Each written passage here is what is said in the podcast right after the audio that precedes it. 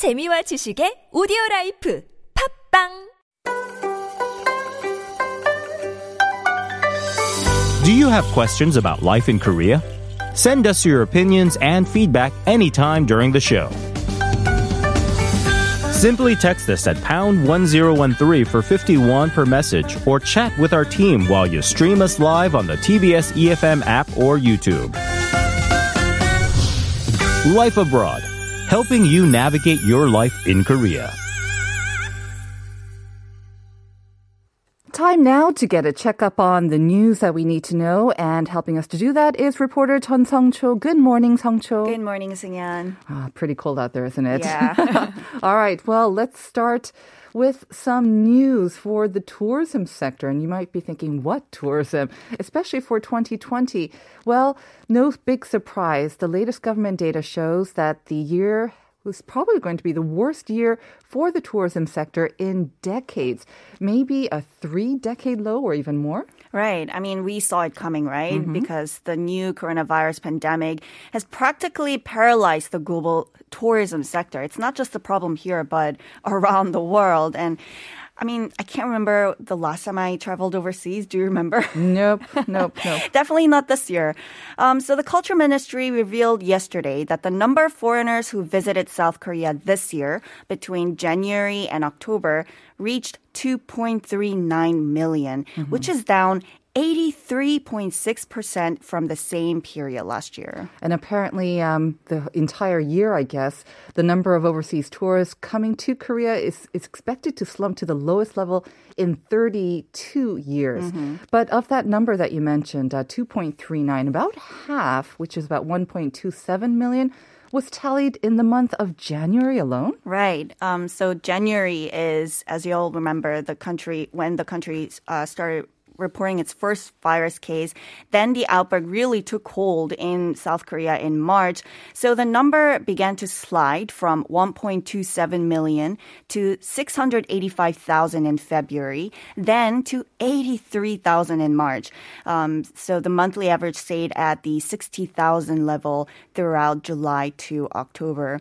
And so, yes, as you mentioned earlier, if the decline continues like this, then the number of incoming tourists is expected to reach about a, a total 2.5 million at the end of this year, which should be the lowest since 1988 when the country was undergoing the Asian financial crisis. And what a major turnaround from the 20 million tourists hmm. that the government was hoping to attract this year. And this number, 20 million, may seem maybe a little bit extravagant, but it's actually based on projections made earlier this year before the pandemic, based again on previous numbers as well, right? Right. So that really shows how the situation is so different. It's a stark contrast to last year, isn't it? Uh, when the number of incoming tourists reached a record high, uh, to remind you. So things were looking pretty promising up until January this year. But then, uh, so there were high expectations, of course, about this year. Uh, but who would have known there was a pandemic brewing? Um, and also, it's not the number of incoming tourists, but also the outgoing travelers. Uh, the number of Koreans traveling abroad is also expected to fall to the lowest level in 22 years. Um, at this rate, the total of the total number will be about 4.2 million this year, which is the lowest since um, 3.06 million. Right. Um, in 1998, right? And that was at the source, I guess, right after the height of the Asian financial Right. crisis. Now, because outbound travel, international travel is out of the question, we know that a lot of Koreans are opting for domestic destinations like Jeju-do Island, one of the most popular destinations now. But there's news that incoming tourists to the island may face stricter restrictions soon. Tell us about this. Yes, so um, Jeju-do is probably the safest area that we can go, um, you know, in within South Korea in terms of the virus spread, uh, because the daily virus count there is just hovering around five on average. But it's an island that's heavily dependent on tourism, so. I mean, if the if there are more infections on in the island, and once the number of that daily count starts soaring, mm-hmm. then they'll receive zero tourists, mm-hmm. which will then deal a serious blow to the local e- economy as a whole. So the local government has decided to strengthen the social distancing guidelines to level two starting Friday and is mulling over mandating all incoming tourists to get COVID-19 test beforehand, before uh, coming into the island. But also, that remains to be seen how exactly the authorities are going to do that since there are about 20,000 tourists visiting the island on a daily basis. Right. So um, it's maybe choosing one of the lesser evils. Like you say, if there's a huge breakout on the island, that will bring about a sudden stop in the number of inbound tourists. But at the same time, the number of local infections on the island is quite low, and you have lots of people coming in from the Seoul metropolitan area where the outbreak is the worst. So that's why they're mulling over like having people get tested beforehand. Right. But I understand with a lot of um, newlyweds who were thinking of going to Jeju-do for They their to honeymoon somewhere. and to and to have to submit their sort of negative test results. Mm-hmm. That's also um, kind of receiving a lot of pushback from the people who are planning on travel. So we'll see how that turns out. Mm-hmm. Now, for people who are on the internet, and I imagine a lot of us are, you will have noticed that on Monday between 8:30 and 9:30 p.m. local time, multiple Google services and websites, including YouTube, Gmail, and Google Docs, were down. And this was after a widespread outage. Right. I mean, this lasted for about an hour, about 45 minutes to be exact. This massive outage prevented many people from watching YouTube videos, accessing their Google Docs, or sending email on Gmail. I mean, this is a bigger problem um, during the pandemic era, I Of think, course. because a lot of people are working remotely. And also, a lot of uh, students are using their services to do online class. So, uh. Google, yes, Google Classroom temporarily uh, was unavailable as well, preventing many students learning remotely from accessing their classes. Um, for for as of now, uh, Google's preliminary assessment blames a glitch in identity management for the outage, causing it to return errors globally. Right. Well, the Seoul government is demanding that the internet giant submit a report on its service in response to this outage. Right. So that's under the revised Telecommunication Business Act, which took effect last week. So online content providers, including Google, Netflix, and Facebook, are responsible pro- for providing stable services to users and are required to report service errors to the ICT ministry. And I guess it only makes sense since the market share of these uh, tech giants are only growing now, and their business operations have a huge influence on the domestic market as well. Um, so Google will have to submit the report by December 30th, uh, becoming the first to come under the new regulation. All right. And coming to our last story of today, starting next year, a cash receipt is going to be mandatory if you pay more than 100,000 won in cash at places like hair salons and dog groomers. And I'm imagining it's very easy to pay more than 100,000 won at these places, right? right. Um, and if you're a foreigner, you might wonder what this system is. What is a cash receipt to begin with? Well, it's a system allows uh, that allows the National Tax Service to track cash purchases via customers' information, like their cell phone numbers or registration numbers. Uh, the system helps the authorities to develop a more accurate, more transparent system of taxation in Korea regarding cash transactions and prevents cash tra- transactions conducted in a gray area. So starting January 1st next year, shops in sectors like e-commerce, fashion, communication equipment, computer hardware and software, and pet would have to issue these cash receipts for cash transactions of over 100,000 won even when the customer doesn't ask for it. so you said it is mandatory. What happens if there's any violations or if they don't issue this? Well, the shop or company owners will have to pay an additional tax of 20% of the retail price as penalty, and consumers can receive 20% of the unspent amount as a reward if they make a report. Uh, approximately 700,000 business businesses will be subject to the new regulation. All right. Well, with that, we're going to have to wrap it up for today. Thank you very much, Song Chil. Stay warm. I'll see you again You tomorrow. too. See you tomorrow.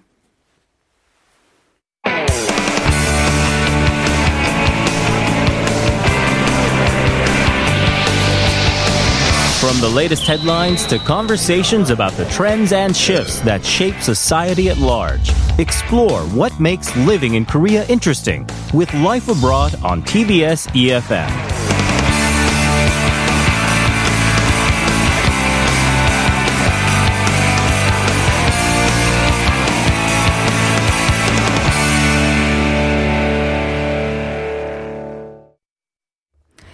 And it is time now to explore some culture, cultural exhibits, and also goings on around town with Kay Che.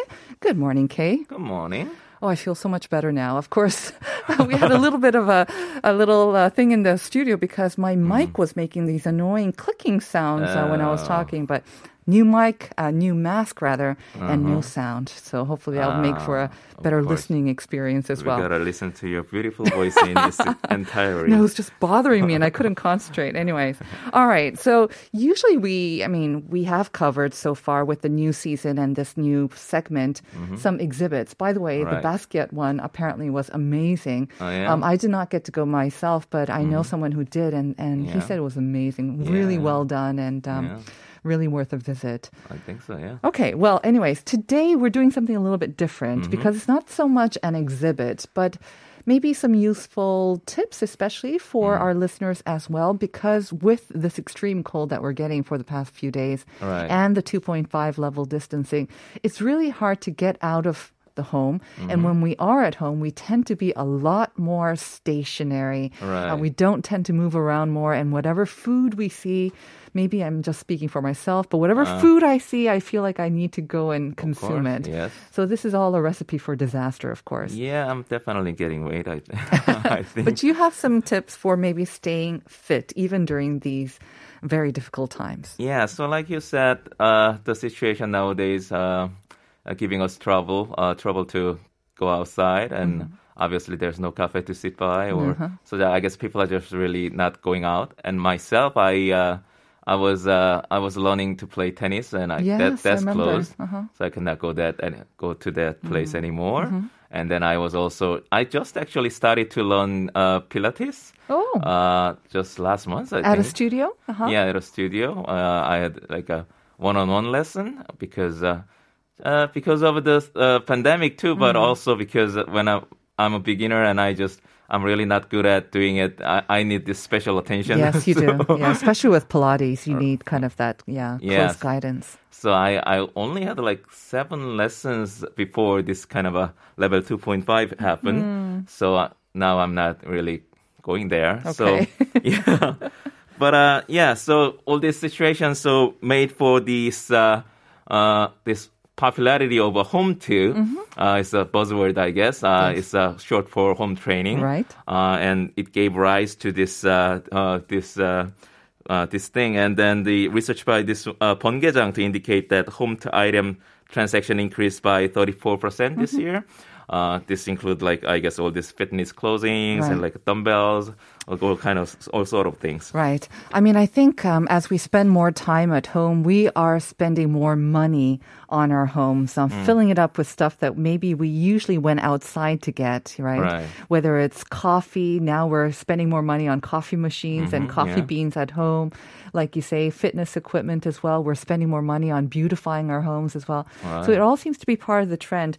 But I mean, it's difficult to work out and get in regular exercise in any circumstance, and especially Mm-hmm. Right. during the winter. Right, But, um, especially in the winter. Yeah. yeah, I was just reading a research. They say the healthy person should uh, take 8,000 steps per day. Um, Oh, okay, so that's, less trans- than the 10,000 that we were kind of thought. Oh, yeah, I uh, guess taught, on right? average, Uh-huh, I guess. uh-huh. And the according to this research, in spring, summertime, only like 29% of people are not able to accomplish this fit. Okay. But in the winter, it number increased to 46%. Okay. So I guess definitely the people have hard time kind of getting out of their bed and Right. And, the sedentary lifestyle is supposed to be the worst for our, our health, right? So about half of us in the wintertime do not get the minimum sort of amount of, um, I guess, walking Right. sort of, or just regular activity to keep us fit. Right. So the first healthy. thing the people started to start started to turn to for this uh, home to thing was that the obviously people turn to YouTube 1st Oh, yes. and it's I guess easier thing to do. Definitely. And you just and there are a lot of uh, training videos Mm-hmm. online on YouTube's and all these uh, fitness instructors and So many, right. Right. Have you tried any? Some of them I try to. Uh, I'm not really a YouTube person. Oh, really? Um, you don't yeah. watch YouTube that much? I'm Okay. more of an audio person, Ah, and see. and I like reading things. But I try to watching YouTube. But I guess the the problem that comes with YouTube is that the I can try to follow what they're doing, but no one is there to tell me that if I'm doing it right. Right. So that always is kind of a problem for a person like me who's n- not really experienced in this kind of uh, training, like a yoga true. or That's true. Pilates. Yeah. So that's the problem that I started to see. Mm-hmm. And that's when I, I turned to some of the apps they peop, uh, they uh, had for Mm-hmm. this home to thing. And the one of the uh, impressive uh, app I tried was this. There was this L Fitness app. Okay. And this was kind of an app that addressed my uh, my uh, concern. They had this sensor and uh, using the Uh-huh. Oh, camera. cool. So you kind of just have your phone in front of you Mm-hmm. uh, with the camera turned onto you up to, uh, that the so, and- sort of aimed at you, so it picks up your movement. right. So it picks up your movement and tells you if you are doing it right or wrong. wow. I guess it's not. It doesn't pick it up hundred percent, but I guess uh, it's better than nothing. That's pretty good. An app is able to do this. Yeah, I know. I guess Wow, uh, it's, that it will only cool. get better. Only I I felt that my body shape's not exactly average type of body shape, so maybe the sensor's a little confused. But No, you're totally fine. But imagine um, there are going to be, I hear there are like TVs that have kind of built in sensors as mm. well. So if you, you know, because TVs now serve as like these huge monitors as well. And you can do access YouTube and whatnot through your TVs. Mm, and so all of these TVs that are new, newly coming out, they will Right. be able to sort of sense your movement mm. and again kind of provide you customized guidance as if you have your own personal trainer at home as well yeah, yeah, that would be great. these apps, I have to say, are amazing. I have one on my phone, which is not maybe as techy as that. It just tracks how many steps I take. and I Mm. Oh, yeah. think a lot of people might have this. All right. Mm. So it kind of encourages you to take a lot of steps or walk a lot. And in return, it Mm-hmm. rewards you. Mm. Um, for every step you take, you know, you get a tiny little bit about money, but Uh-huh. when you, it adds up, it's enough to maybe buy a free coffee or whatnot. Yeah, there are some apps that uh, that they say that you can earn cash while Uh-huh. uh, exercising, Exactly. and they there are some interesting apps to kind of uh, give you motivation. Mm-hmm. I guess. Yeah, there is definitely nice app, and even if it's not for cash, like uh, like you mentioned, there are some many uh, what they call smartwatches these days Mm-hmm. that uh, that kind of uh, encourage you to uh, walk or stand up and do something. And there's like a, some kind of accomplishment bar that the that also give you motivation Mm-hmm. and which also you can compare with your friends and then kind of a uh, do this competition thing Right. too. Mm-hmm. Yeah. Let's go back to YouTube because I know that it is such a huge source of all these different types of exercise. Right. I have to say, I have used quite a bit. Maybe mm. not as persistently as I should have, but I know that there's one very famous yoga teacher, Okay. and she offers so many different programs ranging from mm. five minutes to 45 minutes for whatever your need is. So I've been tuning in and trying out some of her yoga programs. But then, you know, I like yoga, but I have to mm-hmm. say, sometimes, you know, I want something a little bit more vigorous because I'm mm-hmm. used to kind of working out with weights. I like something a little bit more dynamic. Right, right. So I was looking for something, and you've got HIIT, H I I T, the high intensity interval training thing. You can do mm-hmm. that as well. Right. And then I came across Zumba Ah. on on YouTube. Ha- have you done? Have you tried? Oh, I've done. I've done it definitely. Oh, definitely. yeah. Yes. All right. Yeah. It gives you a workout. It's so much fun. Yeah, I was actually at first when I heard the name, the name little sounded a little tacky, and then I was, yeah, I was like, Uh-huh. oh, what is this thing? And then I realized it was very popular, Yes. especially among women. Yes. and it's kind of a combination of a Latin dance and fitness exercise. Yes, it's kind of like uh, aerobics on steroids Mm. and with better music. Right. so I guess well, it was first popular to do it in like a more of a studio setting with many people Yes. together.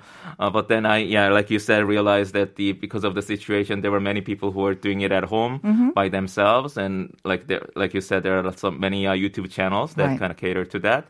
And uh, and I was actually reading reading some of the people who've done this dance, and they were giving this advice to the people who are going to do it uh, as a home too, and they were saying they should get this angma mat. Uh-huh. What's and that? angma mat I sounds just so funny, and then I guess the devil mat Uh-huh. I guess is is supposedly thicker mat Ah. that you kind of uh, plant on your your uh, on on the ground floor? at, Uh-huh. at home, so that you won't uh, make too much noise when you are dancing. And That's true, So that's you don't true. get complaint from the your neighbor downstairs. right. Yeah. Yes, because you are moving your feet up quite a lot. And Mm. um, get one of those thick, sort of dense mats because a thin yoga mat will not do. And ideally, you should probably be wearing some shoes as well uh, to Yeah. protect like your ankles as well. But because you're dancing to great music and you really work up a sweat, it's a stress reliever as well. Mm. And it kind of lifts your mood. And we can all use a little bit of that, I think, these Yeah, days. Think so. But you know, um, I think maybe when we think of home to though, Mm-hmm. before the days of YouTube, you know, before all that, we had these very basic machines, Mm-hmm, step machines, which I still have, or we have also bicycle machines Right. Mm-hmm. or, or indoor bikes, basically, and they're still sold online, um, like Right. through or through um, these sort of home shopping channels as well. Because I know that Mm-hmm. Yeah. you were an avid Yeah, sort of uh, cyclist, right? Before this whole thing Right. erupted, have you tried one of those indoor bikes? This is something I've been interested in for a Mm-hmm. while now. Uh, just because I like to I like to bike, and uh, at our home we have this more uh, the primitive uh, bike, uh, indoor bike that, Uh-huh. that is just a bike that you just get on and then you can ride. just in, um, like increase the tension and that's about it, right? That's about it. But uh, I was looking at some of the, these newer bikes because a lot of people who ride bike, not just because of the pandemic, but because of the season, the winter time, Right, right. that they were looking at uh, ways to bike in the in the winter time, and there was many machines these days that that incorporate the TV and the sensors, and they have this very realistic looking maps that Mm-hmm. that gives you a feeling that you're actually riding outside. I see. And they have these famous courses from like you know in France, Tour de or- France. right, Uh-huh. right, and all this, and to give you motivation. And I hear that there are these uh, very intricate uh, sensors that on pedals that uh, tracks your movement and gives you all the data. Mm-hmm. Yeah, it's something I I was really thinking of buying actually. I like cycling like any other person, but I have to say, yes, the scenery matters, and I Mm-hmm. don't like to um, do something repetitively indoors and it get just gets boring. Even though if Mm-hmm. I'm watching TV, with these things that you've mentioned, I guess if you have a nice monitor in front Mm-hmm. and you're able to either enjoy some great scenery, or sometimes I imagine you can also maybe hook up with other cyclists and have like an almost a virtual race as well. Mm. think so, Then yeah. uh, it ups the fun and uh, encourages you to um, really get the heart pumping and do more of it, I guess. Yeah, visual matters. Would you be willing to shell out for one of these sort of high tech indoor bikes? Yeah, um, as long as it's not too expensive. Yeah, I think the technology is developing in such a way that it's really, you know, it's up to our own will and just laziness if we don't get on board with this home training um, sort of trend.